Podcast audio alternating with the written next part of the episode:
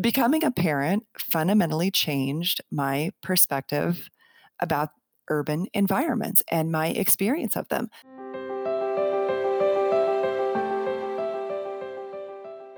Hi, everyone. This is John Zimmerman, founder of the Active Towns Initiative.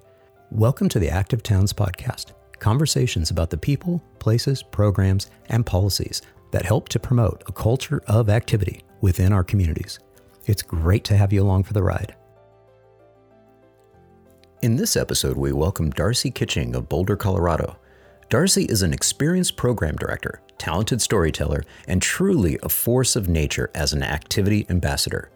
Her formal training is in education and urban planning. She's the principal owner of Places Make People LLC, a firm dedicated to improving places to better meet resident needs. Since 2015, she's served on the steering committee for the University of Colorado at Boulder's Growing Up Boulder program, working on broad based initiatives to expand walkability, nature play, and child friendly transportation and mobility options. In addition, she's the Boulder Program Director for the Walk to Connect organization, overseeing engagement efforts in association with the city's Boulder Walks program, which I'm sure we'll be talking about more. I've known and collaborated with her many times over the years, and it's always a pleasure to connect and catch up. Darcy, welcome to the Active Towns podcast. Thank you so much for joining us. Thanks for having me. To kick things off, can you describe the Boulder Walks program? Outline the goals a little bit and some recent activities y'all have been doing there. Sure. So, Boulder Walks is a program that was started by the City of Boulder's Go Boulder program, which is the City of Boulder's transportation planning organization. I picked it up in 2015 to start uh, coordinating activities for Boulder Walks, and we do a wide variety of uh, walking events from walks with city council members to all kinds of events throughout Walk and Bike Month, which is June every year. And we just finished Winter Walk and Bike Week, which was fantastic. We did a really fun new experience where we walked I called it Boulder end to end. We walked from Gunbarrel in far North Boulder to the far South Boulder area on a 15 mile route that wound through the city. And it was a lot of fun. So, really, Boulder Walks is all about getting people out into the city's pedestrian infrastructure using our amazing multi use paths. You know, we have over 70 miles of paved multi use paths, um, as well as sidewalks and our streets it's really a program that's intended to help people understand how that pedestrian infrastructure is built and maintained and to engage people in conversations about how it can function better for integrating walking into your everyday life. I mean, really, what we want to do with Boulder Walks is help people imagine themselves and commit to walking more often. I mean, everyone's a walker, of course, at some point during the day, but how can we create more opportunities for everyday trips on foot and support that with great infrastructure and great wayfinding and other supports that the city can provide. So, really, that's what we do with Boulder Walks. And as a planner myself, I'm an urban planner with a kind of a transportation focus, but I'm really very much a community engagement person. I'm really a people person. so unlike a lot of planners who are kind of policy oriented, I'm I'm really I love being on the ground with people and walking them through places and listening to their ideas about how walking can be more practical in their lives and really bringing that back to our conversations at the city. So, yeah, that's what we do with Boulder Walks. It's a lot of fun. Fantastic. How has been the the response of the residents so far? Well, we've consistently grown in appeal, I think, uh, over the years. So we've been doing this for five years, and more and more people come out and join us eh, on these experiences. So, for instance, we had 50 people on that Saturday Boulder end to end 15 mile walk, which was amazing. People joined us at a variety of points along the way. So some wanted to walk the whole 15 miles. Most of most people did and some wanted to walk just a short way. So we invited people to come and join us for however much of the the route they wanted to. But a total of 50 people joined us throughout the day, which is pretty remarkable given that it was a winter day, a kind of a cold Saturday in February. But of course, a beautiful sunny cold Saturday like we have here in Colorado, our beautiful bluebird winter days. I'm seeing that more and more people are joining us on these experiences. So we ha- we did our first round of walks with city council members last year, and those also grew in popularity. And in particular, one that we did that had a Spanish focus. Um, it was Spanish First, where we uh, invited the city council member and several, you know, many community members who have Spanish as a first language to um, use that primarily. And then we had an interpreter for English speakers, which was really a great turnaround. You know, often it's the other way around. And so I think that that was really empowering and that attracted over 25 people. So we're really getting a great response to these invitations that we're creating. That's fantastic. And can you tell us who the Boulder Ramblers are?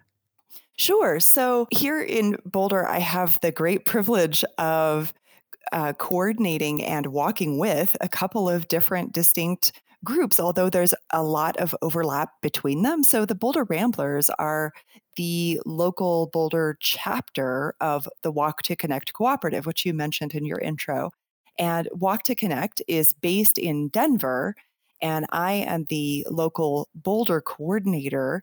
Um, and that for me is a it's a volunteer position, really. I started doing that also in 2015, early 2015, and just started um, on a volunteer basis creating and offering a Thursday morning walk in my neighborhood that was convenient for me and um, just started inviting people into that through our volunteer based community based program and really so what walk to connect serves to do is to create grassroots walking communities the goal of walk to connect is to get more people out walking for all the different health benefits that walking provides not just physical but also emotional mental uh, social you know how can we heal our social divides by walking together? How can we gain more clarity in our own lives? So that's, you know, Walk to Connect really emphasizes those things. And it's very much a grassroots movement. So here in Boulder, our local Boulder chapter is called Boulder Ramblers. And we have an amazing community. We started, like I said, five years ago with like 100 people um, on our meetup group. And now we've got well over 1,500 in our um, Boulder Ramblers meetup and yeah so that's that's the difference. So boulder ramblers is very much a grassroots community based volunteer led program whereas boulder walks is the city's uh, walking program for which i get paid. So that's my part-time job to coordinate boulder walks. When you look back on your experiences of these activities, what are some powerful moments that you can recall?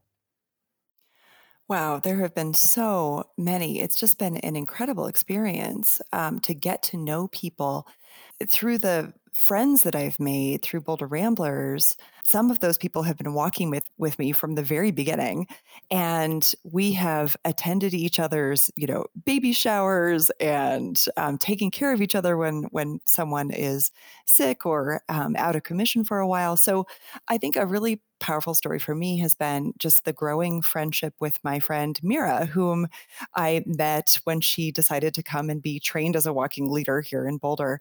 And she has just been really engaged with our group. She's um, had two children since I met her.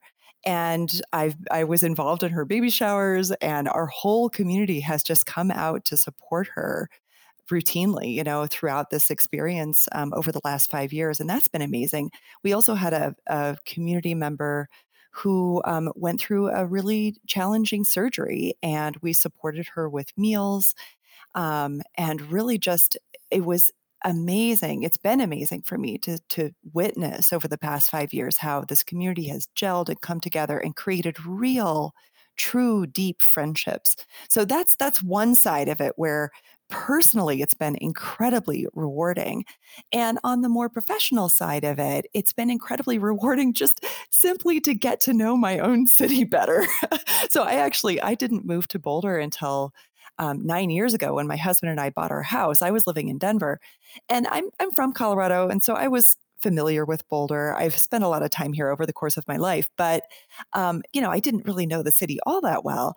So when I started doing all of these walking events and experiences and joining others on theirs, it was I mean, it's absolutely amazing how your experience of the places around you change fundamentally when you're having those experiences on foot. Um, I've always been really interested in cities and city structures and dynamics. And just walking all the way around Boulder um, has been has been remarkable. So I created a route called the Walk 360, which is a 360 degree loop around the city. It's a 26 mile route. And we've done this in pieces, but we've also done it in one day on what I call a slow marathon. That experience is transformative for everyone who does it because it's remarkable to see how you can connect our dirt trail system to our multi use path system to nice, quiet streets to underpasses. Uh, under busy streets and all the way around linking our parks and our open spaces and all the different kinds of neighborhoods here in Boulder. And it's a remarkable day. If you do it in one day, it's a remarkable day where you really get to see the diversity in Boulder that um, is often easy to miss. Is there anything really surprising that has come up over these past couple years? Hmm. Something really surprising. Gosh, I'm would have to think about that. Yeah. Maybe it'll pop into your head as we continue yeah. talking, but uh, yeah. you know, it's it, one of those things where it's like, oh, I never anticipated this, and this happened. Yeah. You know, so yeah, yeah, yeah. So I'm sure really, there has been. I just it just doesn't come to mind right now. Well, here. I'll tee I'll tee this one up here for okay. you. I'm sure many of our listeners uh, can relate to the fact that you're you're a parent. Okay. Mm-hmm. And you've got a little one. How has being a parent influenced you as a planner, as a program delivery professional, as an advocate for active mobility in people oriented places. So, h- how does that role of being a parent really sort of influence all those areas? That is a great question. It has fundamentally changed my perspective, you know, not only experiencing the city on foot, but as a parent. Um, you know, it's one thing to be a single person, an independent adult who can hop on a bus or walk, you know, several miles at once or uh, you know I, have had wonderful experiences here and all around the world exploring walk walkable cities and beautiful places and when i became a parent what became most tangible difference to me is the lack of safe and dignified and clean public spaces that we have to take care of young children. So I actually made that into a, a campaign back when my my child was under a year old and you know in diapers and often having meltdowns. I called it. Uh, I, I had a search. I was I was on the constant search for those clean, dignified spaces for, for baby care. And I called them baby havens. And I only found a few of them. And I was really trying, I was trying to map these places um, because, you know, here I was, I spent my adult life, you know, very free, very independent. I had my baby when I was 40 years old. And so I was well, you know, integrated into my urban life. And I really valued and loved the freedom that I had. And here, you know, with a little kid in tow, you have to find those places where you feel safe and where you feel like you're not going to bother people and you know those places that are clean and dignified. And um, and i really st- i emphasize the the dignified here because i think that that is a larger problem in our urban areas that we need to address in many ways. But as a parent the way that i witnessed that was so many of those places that i really looked for and needed were private and inaccessible to people without money uh, to people people who couldn't, you know, afford to go out for lunch or something. So what what I'm thinking of are those places where I could go and like change the baby, f- sit down and feed him privately, and um, get cleaned up and give him a little break from the public sphere. Uh, so places like the nursing room and the Whole Foods, um, which was really a wonderful place to go. Um, and I could walk there occasionally, but often I would drive. And that's another dynamic I really experienced when I was um, a new mom was that I found myself driving a lot more than I wanted to because my car also became one of those safe places. And I think this is something we don't acknowledge often enough that if you don't have a private vehicle, or access to safe and dignified and clean private spaces, you're going to spend a lot of your time at home out of the public sphere, not engaging with public life.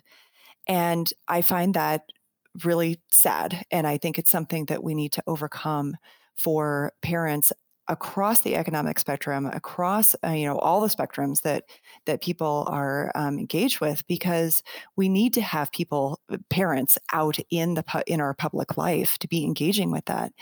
Um, and I think our urban spaces need to support that more completely. Another way that I noticed um, the kind of lack of dignity for parents and young children is simply the the walkability. You know, when you have a stroller or any kind of a mobility device, you encounter barriers of all kinds. So, whether it's narrow doorways or lack of curb cuts or sidewalks that are too narrow to walk with, um, you know, a stroller and somebody next to you. So, many becoming a parent fundamentally changed my perspective about urban environments and my experience of them. One experience we had when my child was really little, he was just over a year old, and we traveled to um, England, and we have friends and family in England. And here I had this American stroller, you know, the SUV of strollers, the Bob. this is a very famous stroller type in Boulder. Everyone has the Bob stroller, and it's like all terrain. It's truly the SUV of strollers. And so I took this thing on our trips, and I could not get into a lot of places in London, you know, whether it was like pubs or bathrooms. So uh, that's another thing. I think the scale often of our American products, it's kind of like how fire trucks have informed the scale of our streets. You know, if you have like these massive strollers, that kind of informs your the scale of your uh, your doorways and things. I mean, not exactly. Of course, those things are scaled to be um, compliant with the Americans for Disabilities Act and other regulations. Um, they happen to work well for the big SUV type strollers. But um, for people who are using any kind of mobility devices, strollers, wheelchairs, walkers, you really do on a daily basis encounter barriers to your mobility. And I think that, you know, we need to address those across the, the spectrum to make sure that people feel safe and dignified and that they have access to everywhere they need to go. Right. Yeah. Yeah and those connections those very very comfortable and convenient connections to meaningful destinations are, are, so important that that they be provided so that you can get to the school hopefully walking or biking and that's kind of that next stage. You talked a lot about the dignity of of places as a parent of of a little little one and then it starts to change a little bit and it, as the little one starts to become more mobile and and wants to go places and and being able to you know get to those places uh, by walking and then eventually by biking. Yes. Yeah so that transition it has been fascinating to witness that. So my son is now seven years old. We walk to school every day.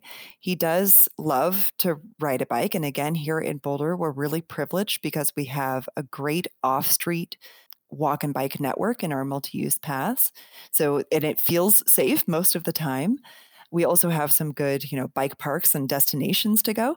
But exactly the capacity for young children to safely navigate city streets, their neighborhood streets, you know, it's a big issue. And it's something that I'm I'm very invested in as a parent and as a planner. We work on safe routes to school, and not everyone has the ability that we have to walk just a couple of blocks to school every day. And it's really a privilege.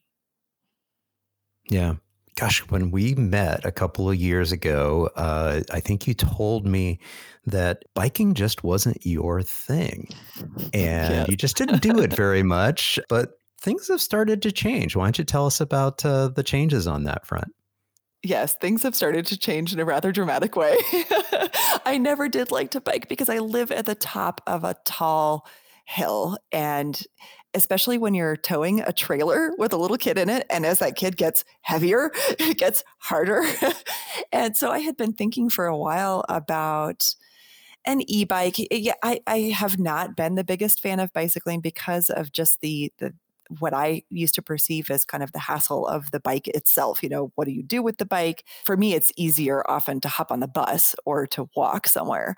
And I love our bus network here in Boulder. Again, that's another point of privilege that we have but I, I, was thinking about it and um, i have gotten more interested in the you know multimodal life and of course i've always been really invested in a multimodal life and i've been a walker and a bus rider and a hiker for my entire life but as i thought about what kind of a bike would allow me to to get where I need to go and also get home comfortably up this huge hill so I was thinking about that, and I think it was it was you who connected me with Arleigh at Bike Shop Girl, and I didn't even know about Bike Shop Girl until I started following her on Twitter. Loved what she had to say, and honestly, it's Arleigh who sold me on the idea of an e-bike.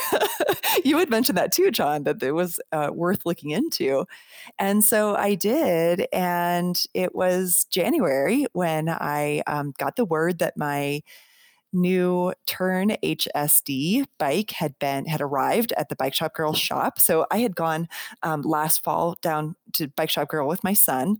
Um, she's in East Denver, basically Aurora, and we had tried out this Tern HSD, and I just fell in love with it. It's a really nice, compact cargo bike that has the capacity to carry up to 140 pounds on the back, so my son can sit there comfortably, and I can have cargo on it um, could even tow a trailer if I wanted to. So we checked it out. Owen, and my son, just fell in love with it too. It's a bright red, beautiful bike. So we ordered one and it came in in January. Arleigh uh, let me know that it was here. And I decided I'm going to go pick up that bike and I'm going to ride it home. And so I did. I took three buses down to Bike Shop Girl and walked a mile. I took three buses and walked a mile and got myself there to her shop. Picked up my bike. She had outfitted me with all of the bags and all the bells and whistles that I needed. And I rode it 40 miles home to Boulder. it was it was really fun. So I've been riding it frequently since then because I just love this thing. It's it feel it's really comfortable. It's much more comfortable than my my regular bike because it's much more upright. It's got that nice kind of Dutch, um, you know, upright uh, profile. And it's got four levels of boost. And I, you know, I basically, by the time I had ridden home from Denver, I had basically depleted the battery, but not completely. So that was also just really thrilling to me that I could make it home uh, 40 miles from Denver to Boulder on one charge it, it's it's a fantastic vehicle, John. It's really fun to ride, and so now I am. I'm excited. My life has, uh, my modality has expanded. now I can walk, bus, and bike. And I think I'm going to write my, my next book is going to be, you know, bus and bike to trails. Yeah, there you go. Yeah, I, I think you even said to me that what got you really excited about this was that opportunity to ride the bike to the trail because it just yeah. it, it kills you when you have to you know get in a in an automobile to to get to a trailhead to go and so right, obviously it seems so silly right yeah yeah I'll just say this, uh, you know, on Arleigh's uh, behalf because she she does a really good job. She's committed to making sure that uh, the bikes that go out the door, if at all possible, are going to be completely outfitted. It, it's very much a concept that the the Dutch use as well. Is that when they sell you a bike, it's got everything that you need to be successful out there. That way, you're not fumbling through the experience and, and all that. And again, uh, the name of the shop is Bike Shop Girl Family Cyclery and and that was the Tern HSD. And I'll be sure to uh, in the show notes. I'll, I'll include links to to all those uh, wonderful things in case people are interested in learning more about uh, Arleigh and her wonderful shop, as well as that super cool bike. Um, yeah. yeah. That's an awesome bike. On to an interesting question looking towards the the future. What would you like to see happen in Boulder um, over this next year? Wow, so many things. I I would love to see Boulder. So let me just uh, preface this with so last year we spent um, all of 2019 updating Boulder's pedestrian plan, pedestrian master plan, basically. It was part of the, the transportation master plan. And the pedestrian plan hadn't been updated for about 25 years. So it was really time to assess our pedestrian network, but then also to dream about what it could be. So I have been taking that to heart and really dreaming about what we could do here in Boulder. I imagine a regular open streets event. So that's something that I am advocating for with the city and just looking for um, partners. And a lot of people are really excited about that idea open streets events happen in many cities around the country and around the world. And I think that they are a fantastic way to get people out into the streets. You, know, you close the street for like a mile or two miles uh, around a, a well resourced uh, kind of corridor and get people out into it, get people biking and walking and skateboarding down the street and experiencing fun things together. So, games or yoga or food, or, you know, there are all kinds of things that you can do. And here in Boulder, I think that that's something that we really need as a community. We can be here in Boulder quite divided in our ideas. You know, you that might sound surprising because Boulder is a really progressive city. We've, you know, we're in the western US, we've got strong convictions and ideas. Here in Boulder, we have people from a lot of different backgrounds who have different ideas about the future of our city. And I think that open streets can be one wonderful way to bring people out together into conversation to talk about um, the changes and the ideas that we need. So I'm really all about better public spaces that bring us together. And uh, for me, you know, Open Streets events would be part of that. So that's a really big dream that I have. It's something that we're working toward. It may not happen this year, but definitely next year. And I'm just really pushing for that. I'd also really like to see more um, art in public spaces and more street art specifically. Um, I'd like to see us celebrating the different parts of our community. So we have a large community of uh, Latino and Hispanic uh, people from a variety of backgrounds, indigenous backgrounds. Um, I think art that really represents their history and cultural heritage would be powerful. And I've talked with my friends in that community about doing that, and they're excited about that. Um, so, just more recognition of the different parts of our um, our city and that we don't we don't often kind of get into those conversations and i think again walking is a wonderful way to do that to get people out together experiencing public spaces together and expressing their values uh, whether they be cultural or uh, ideological or about work or whatever. So for me it's really i mean my dreams are all about more ways to bring people together in really creative environments where we can think creatively together and solve our problems together yeah, fantastic. And uh, you and I have talked a little bit about uh, the Open Streets events, and uh, I've been traveling around the country doing videography of various Open Streets events, and I am convinced that it's probably one of the best tools in our toolbox of being able to help people revisualize and reimagine what their streets can be. You know this. I've told you this. I'm I'm there to support you and and uh, make this happen. And who knows? It may be a formalized type of thing that um, active towns plays in in uh, bringing this forward you know depending on how your interactions with the city go and what what the right fit is. Yeah so i guess this is like the official public uh, declaration to the world that uh, yeah john and active towns is going to do what uh, we can to make sure that Boulder gets a, an open streets event and and support Darcy in in making her dream come true So Yay, there you fantastic. go. Fantastic. Thank you, John. I can we could use all the help we can get. and you know, I, I, really appreciate that because your perspective about activity assets and the power of getting people out into streets to use them differently and to see what's possible in their neighborhoods is just it's it's so amazing. And I think it really takes visionaries like you to um, to make things like that happen. So I'm I'm right there with you, and I think we could do it together. Um, and I, everyone I've talked to about this idea is is excited about it because it is an opportunity to rethink um, how, yeah, how we use our streets, how we how we engage together in our neighborhoods. Another thing that we're thinking about, and this is kind of a component of that, is um, a play streets policy. So up in Seattle, they have a, uh, a policy that allows people to conduct play streets where you close off um, a block or two I'm not sure exactly how how far they can close off, but basically the idea is to provide a play space in the neighborhood in front of houses and ideally, you know, places houses that are not directly connected to parks and other play spaces, but neighborhoods where kids could really use the street as a play space to expand their opportunities to get together.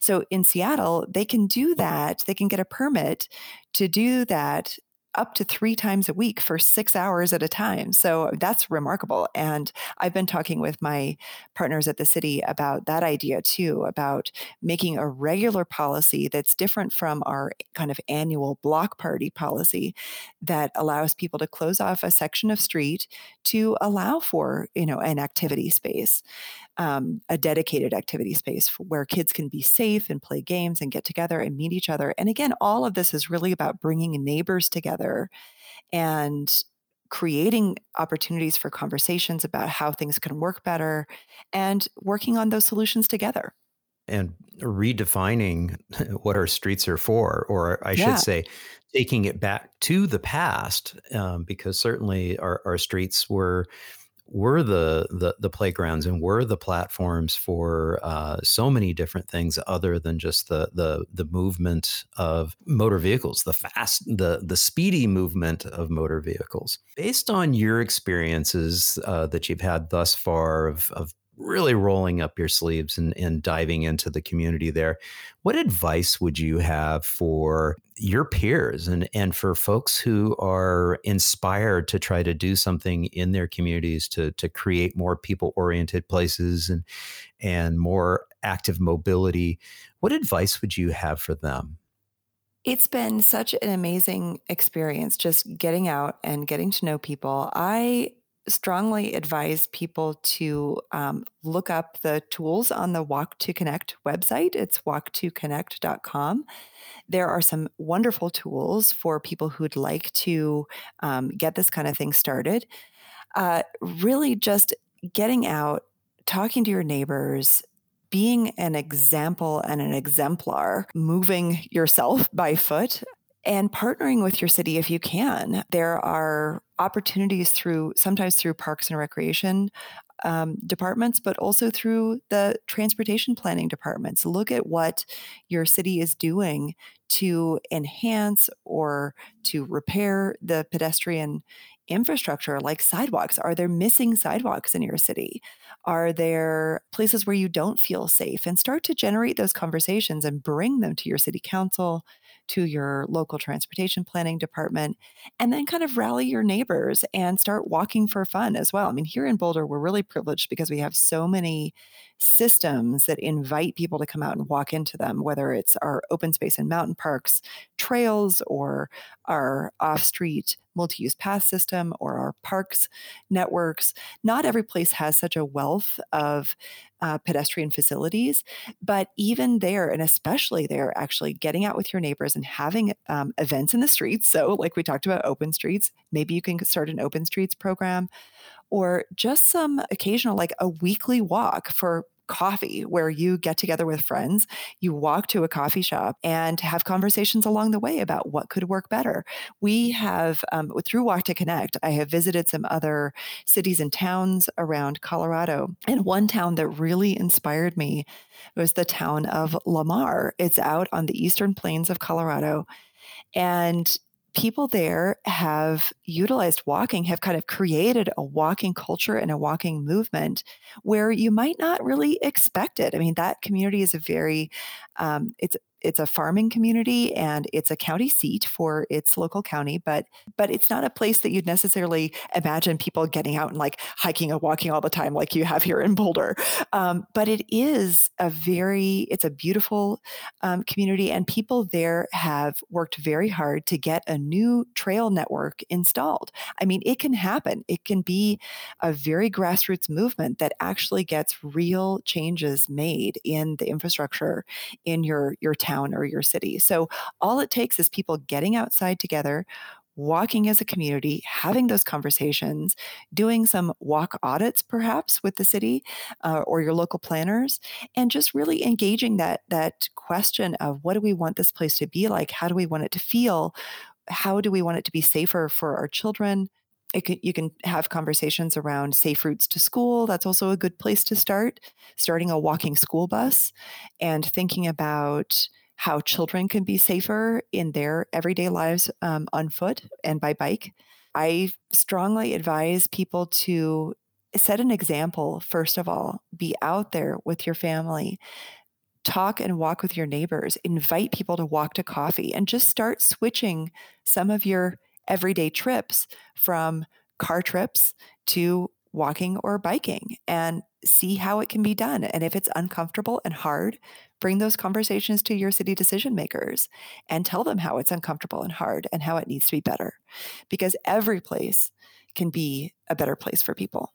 I totally agree, and I think that's a wonderful place to to end this. In, in that, uh, it reinforces the the concept of sociability and increasing neighborliness. And by being out there, by being dedicated to living that life, putting it out forward, and being out there smiling and waving and and you know connecting it's that that connection that is so in, incredibly important. Absolutely. and, uh, i think yeah and in our in our current uh, state of things i think that's so incredibly important. Absolutely and that's actually what inspired the founding of walk to connect in the first place is the the observation that we are suffering an epidemic of loneliness. We are too separated from each other. We need to be out together exploring and walking and talking and and really using our streets differently so it does come down it comes back to what you were saying earlier about um, you know, streets were not always for moving motor vehicles quickly through town. You know, they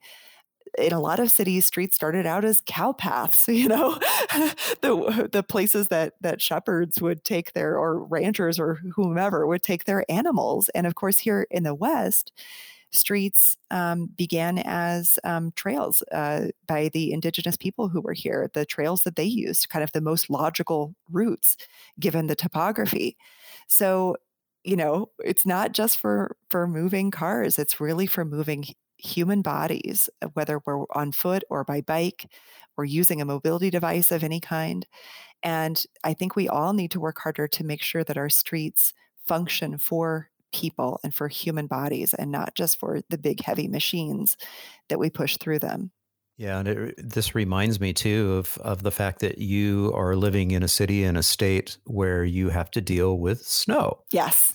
and the challenge of keeping the sidewalks cleared of snow and the spirit of neighborliness to to notice, oh gosh, our, our neighbor two doors down hasn't cleared the snow off. I wonder if they're okay and doing a welfare check and going ahead and saying, oh, I, I know they're feeling under the weather I'll push the shovel over there and take care of that. And and I know Boulder's not alone in this, but uh, because I can see the feed on social media, I know that there's been a bit of drama on that uh, with some of the the recent snowstorms.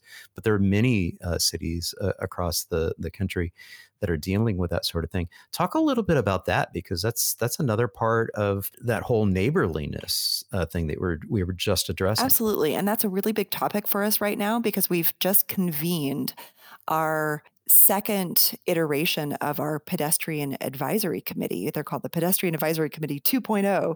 Um, and there is actually a snow and ice removal removal focus team um, that has come out of that because people are so passionate about the need for better snow and ice removal to facilitate walking and using wheelchairs in our city.